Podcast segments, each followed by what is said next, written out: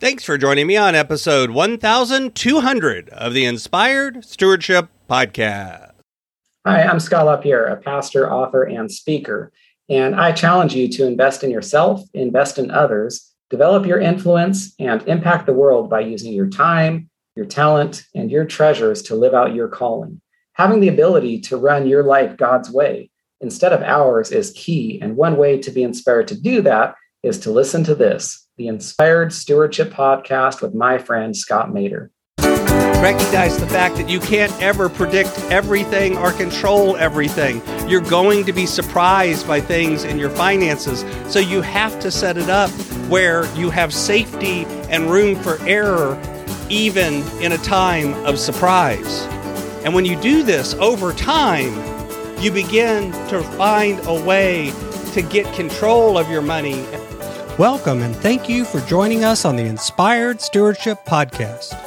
If you truly desire to become the person who God wants you to be, then you must learn to use your time, your talent, and your treasures for your true calling. In the Inspired Stewardship Podcast, you will learn to invest in yourself, invest in others, and develop your influence so that you can impact the world. In today's episode about investing in yourself through stewarding your treasures, I talk with you about what it means to have compounding in your money. I talk about why this is more than just about compounding interest, but even more importantly, about compounding behavior.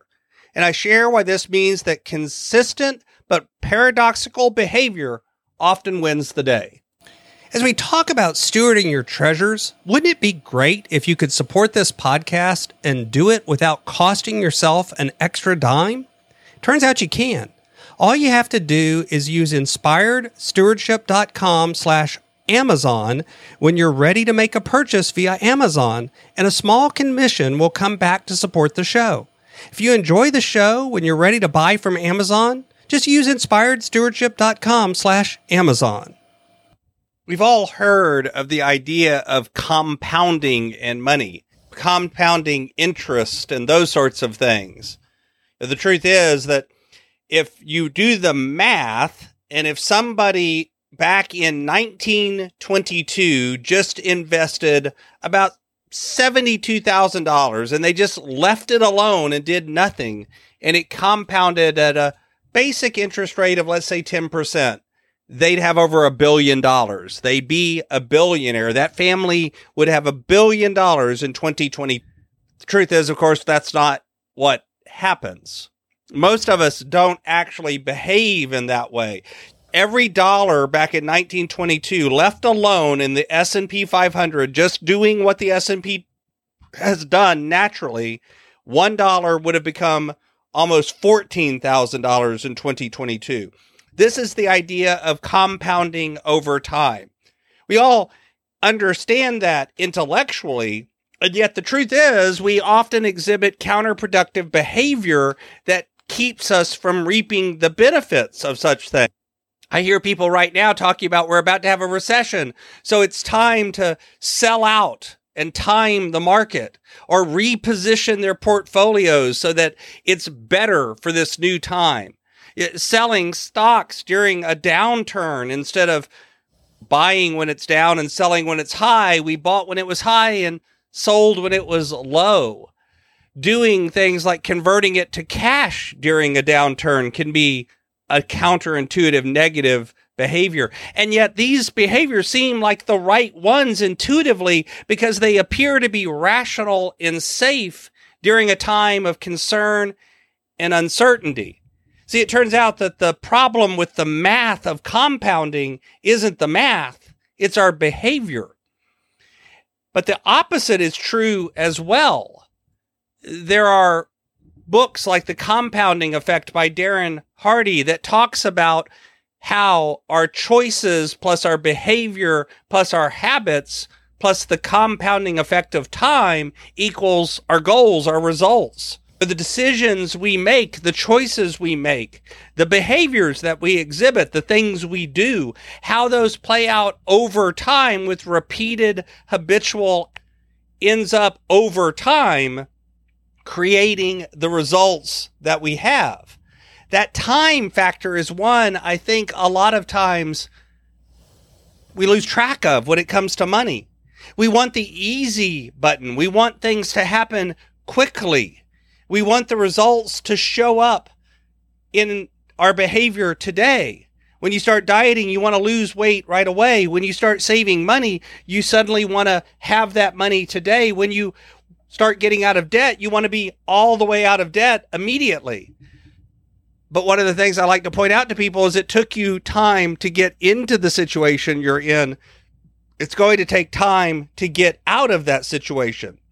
But the focus needs to be on that consistent compounding behavior that is often paradoxical. It's paying attention to the fact that your past history, your emotional feelings around money actually matters when it comes to your behavior with money. It's paying attention to the fact that there are both risk factors and luck factors that happen.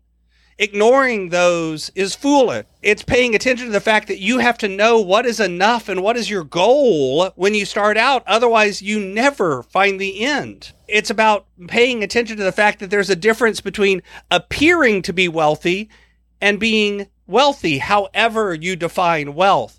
And even more, there's a difference between getting wealthy and staying wealthy as well. Ways to look at the risk around situations and cheat. It's not going all in where if it you lose, everything goes wrong. It's finding ways where if you win and if you lose, you still win. You just don't win as much. It's about focusing on the freedom instead of the trappings of wealth. There's the idea of what they call the man in the car, which is when you see someone driving a really cool car, you don't think cool driver, you think cool car. And that's true. What's more, a lot of times, wealth is what you don't see. Some of the most wealthy people I know don't drive that flashy Ferrari. It's not about the appearance of wealth, it's about the reality. Paying attention to the fact that you're saving money is important. And you need to recognize that you need to exhibit reasonable behavior. I prefer that over the word rational behavior. We talk about the rational investor, but the truth is we're emotional beings. We seldom are coldly rational when it comes to our financial decisions. And so admitting that and understanding that becomes important. Recognize the fact that you can't ever predict everything or control everything. You're going to be surprised by things in your finances. So you have to set it up where you have safety and room for error, even in a time of surprise. And when you do this over time, you begin to find a way to get control of your money in a way that you've never had before. Thanks for listening. Thanks so much for listening to the Inspired Stewardship Podcast. As a subscriber and listener, we challenge you to not just sit back and passively listen, but act on what you've heard and find a way to live your calling. If you like this episode on the stewardship of treasures, you can sign up for our treasures tips by going to inspiredstewardship.com slash treasures or text in the US 44222 treasures tips. And we'll send you five weeks of our best tips on stewarding your treasures. Until next time, invest your time, your talent, and your treasures.